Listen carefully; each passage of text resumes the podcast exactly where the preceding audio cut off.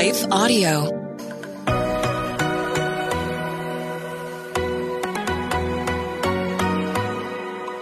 Do you sometimes doubt if you're truly hearing God's voice or if it's really your own?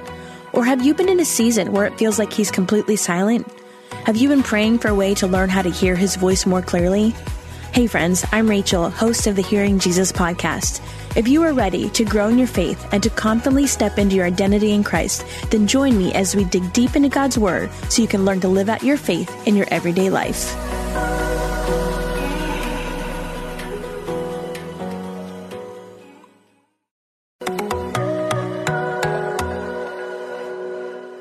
Hey, friends, welcome back to the Hearing Jesus podcast. I'm your host, Rachael. We are continuing our Roots series where I'm going back and re airing some of our earlier episodes that many of you have not even heard because I think it's so telling to see this progression of where we started and where we're at now, almost 500 episodes later. And this particular episode, it was part of the Desires of the Heart series, and it was the desire to be safe. But in this episode, I shared something deeply personal that happened to me when I was a young teenager. And quite honestly, this is the first time I've listened back to this episode since I recorded it a couple years ago. And as I was listening and just thinking through everything that has happened in my life in the couple years that it's been since I recorded this, I found myself just weeping because I was overwhelmed with God's love and his rescue in my own life. And so while my scenario, my particular scenario might have been exclusive to me, I can almost guarantee that we've all had moments in our lives where we felt like we needed rescued. So as you listen to this episode, I pray that you are overwhelmed with love by the only one that can truly rescue us. Today, we're going to be looking at something that happened to me when I was a teenager. And I think it is important for the for a couple reasons. Number one, I think it plays into this idea of the desire to be chosen. But I also think that it helps us to understand that there are things that happen even early on in our lives or even possibly before salvation that inform or help to form our spiritual formation down the road. And there are things that happen in our life that can kind of draw us closer to God or push us farther away from God. And this was one of those scenarios in my own life. And so I'm going to go through it. I do want to say that it could possibly be triggering for some of you. And if that's the case, then pause, walk away, come back to it if you want to, or if you want to skip it altogether, that's fine too. You won't hurt my feelings. I just kind of want to give that little bit of disclaimer. For me, when I was a kid, I grew up in a chaotic home. And so one of the ways that I escaped that chaos was to really attend different Bible studies and youth groups. And I think at one point, except for one day of the week, every other day was filled with either a youth group or a Bible study. So I was like a groupie for Jesus. And I would just go to these Bible studies or youth groups because the people there were nice to me and they loved me and they acted like they wanted to be around me. And it just filled me up in a way that I was not getting filled up at home. One of these youth groups, which was not my main youth group, it was another secondary youth group that I was going to. It was smaller. The group had the decision or the opportunity to go do whitewater rafting. And we live in Pennsylvania.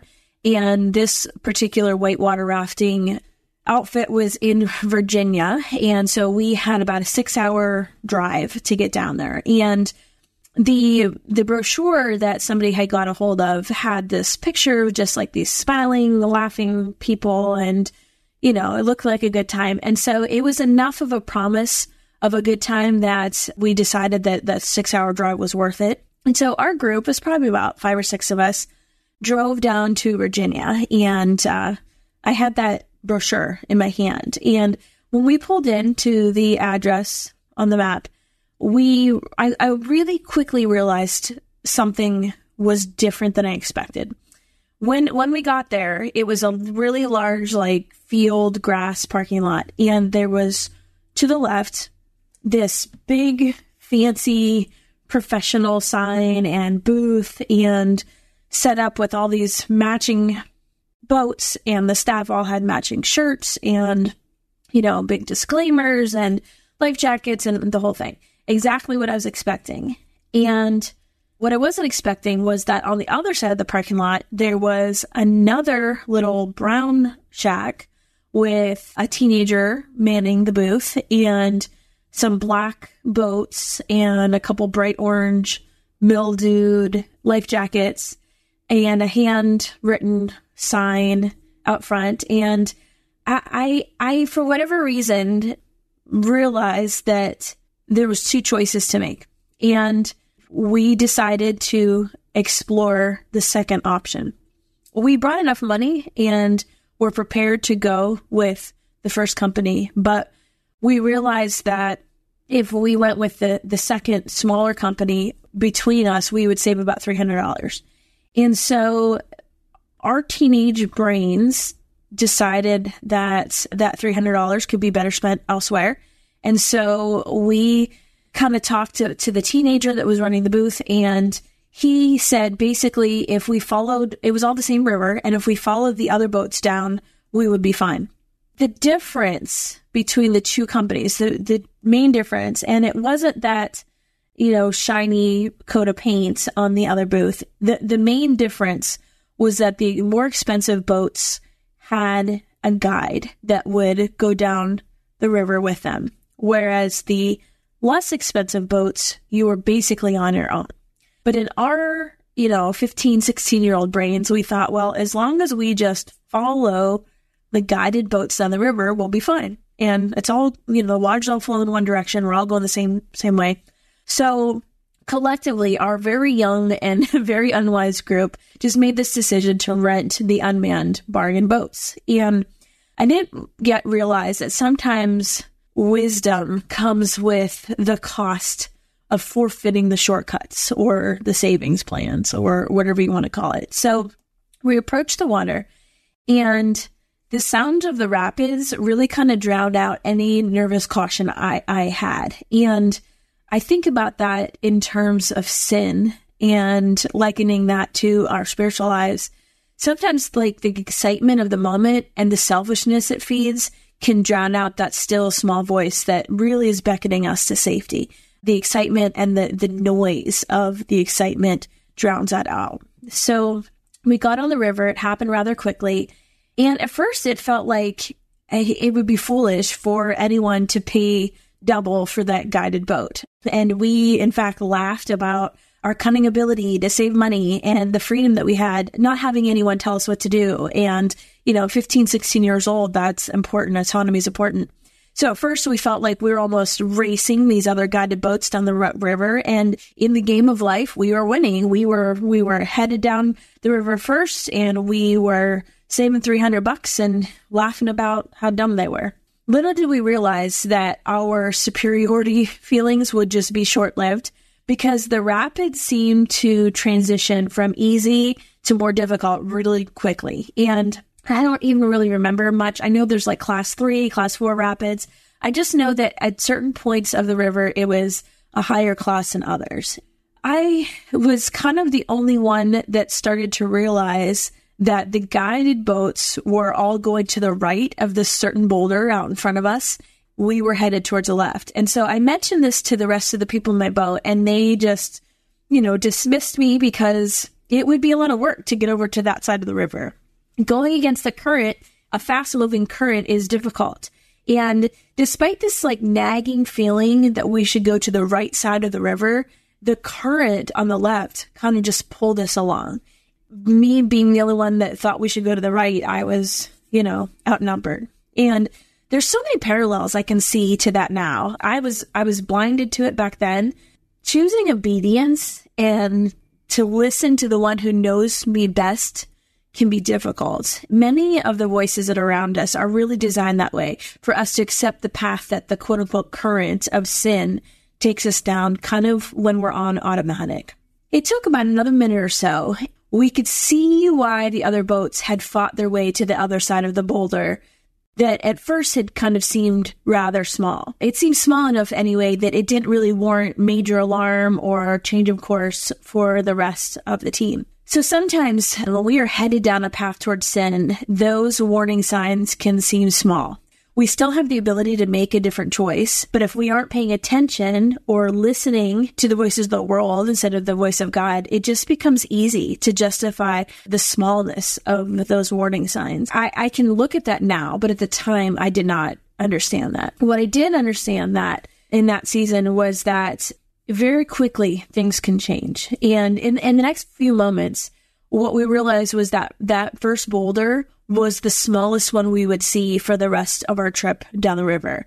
And so now we were facing these boulders that were so large that they were separating the water into two distinct paths. And so I watched the boats on the other side really just navigating themselves confidently. They had the wisdom of the guide helping them to navigate their path. At that point, I ached for the security that they must have felt looking at the path ahead of me in our boat, I knew that we were headed for something much more dangerous than had we gone to the right side of the river. There were no other boats on this side of the river, none. And even the other unguided black boats that were similar to ours they recognized that the path that the guide chose was the better path and where they needed to be. And they had done the hard work of crossing a river way back at the beginning where that first boulder was. And you know, despite our hesitance to fully trust God as our guide, the reality is, is that he knows the things that are out in front of us. He can see them long before we can.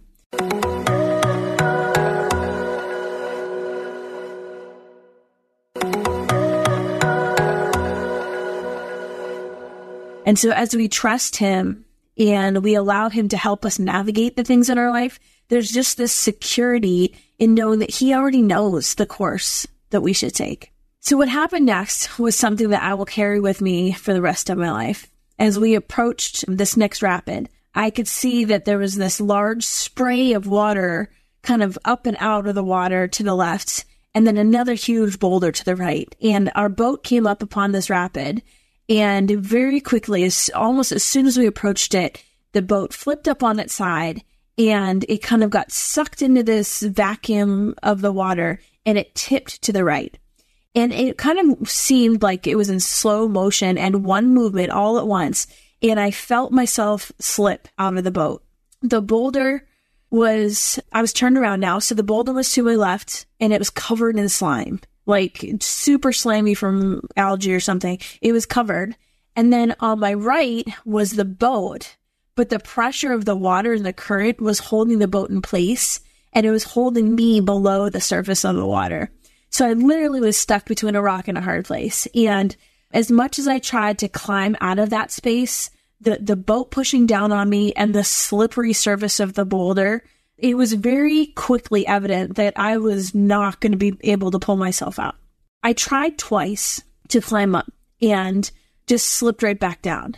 I remember looking up and I was underneath the water, but I could see the sky above me. And it was probably only two feet above my head.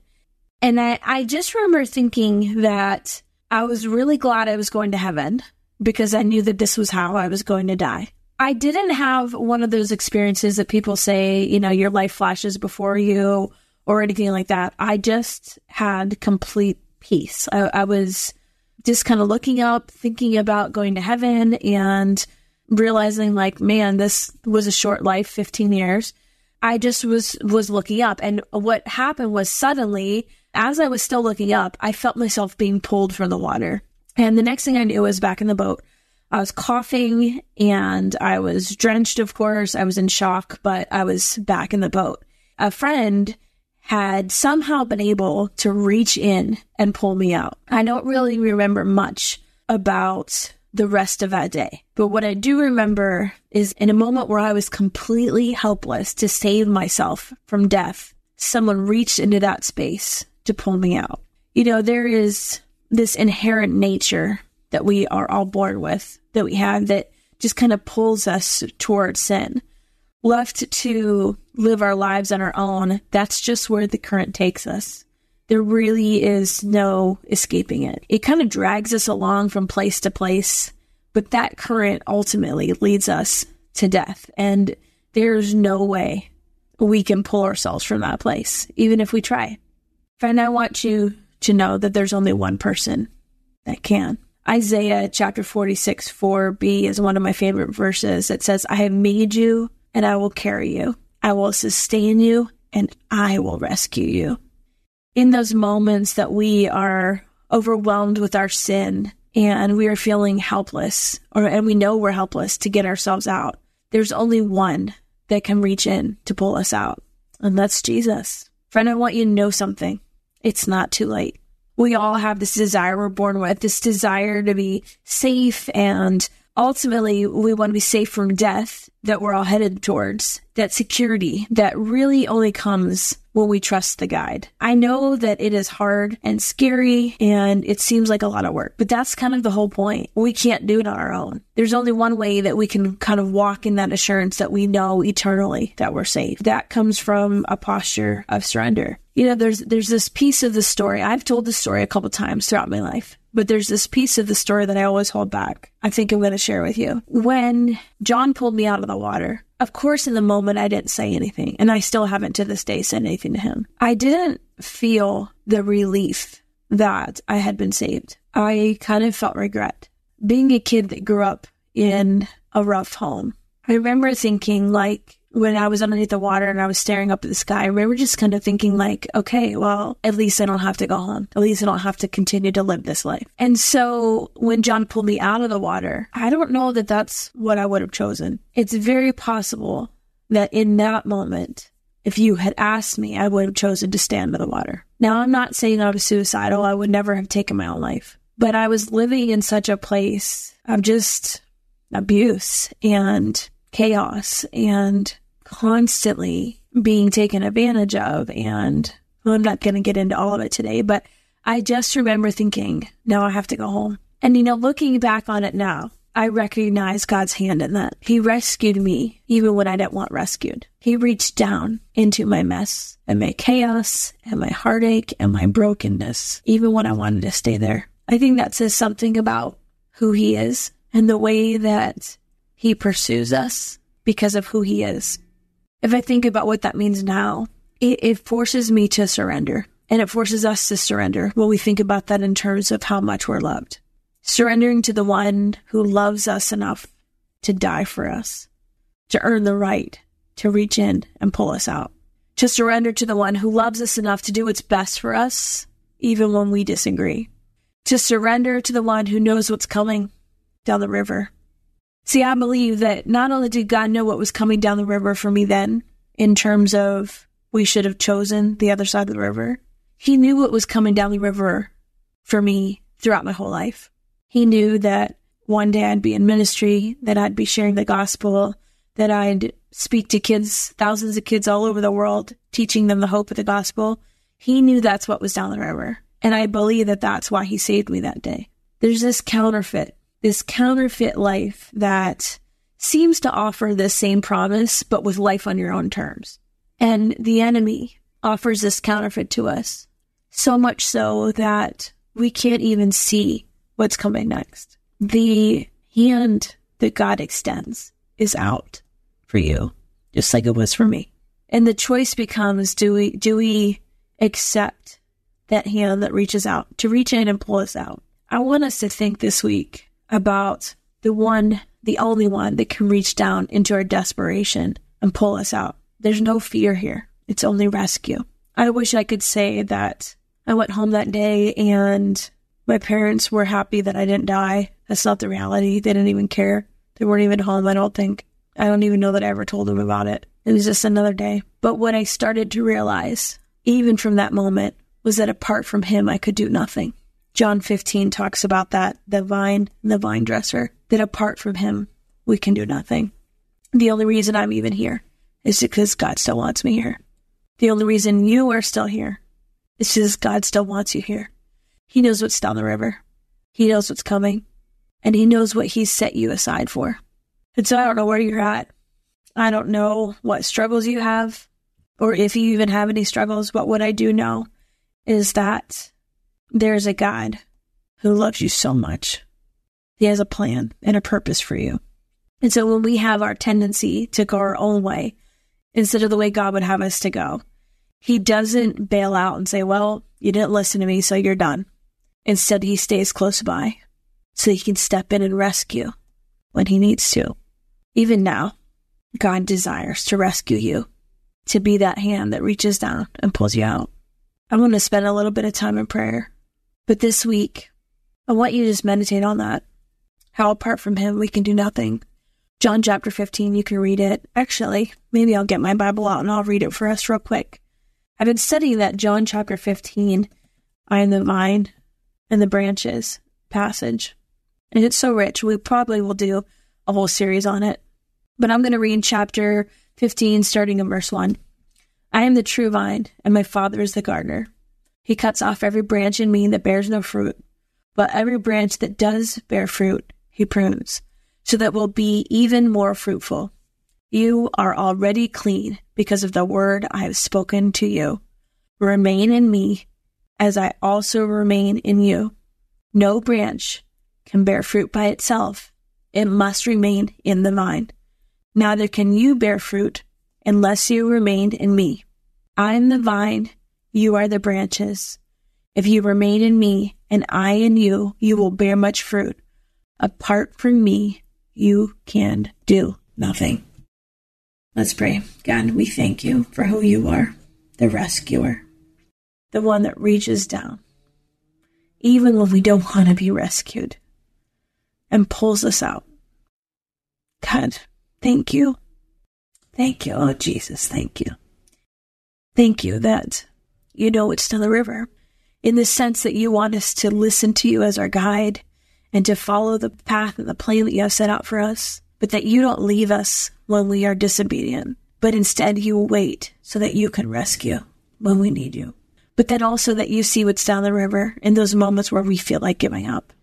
You know the plan you have to use us for your glory. Lord, I thank you. I thank you. Help us to realize that apart from you, we can do nothing. Apart from you, we could do nothing. God, remind us of those words this week as we are attempting and trying to do things on our own. Remind us of who you are and how faithful you are. In Jesus' name, amen. I want to take just a second to thank the team at Life Audio for their partnership with us on the podcast.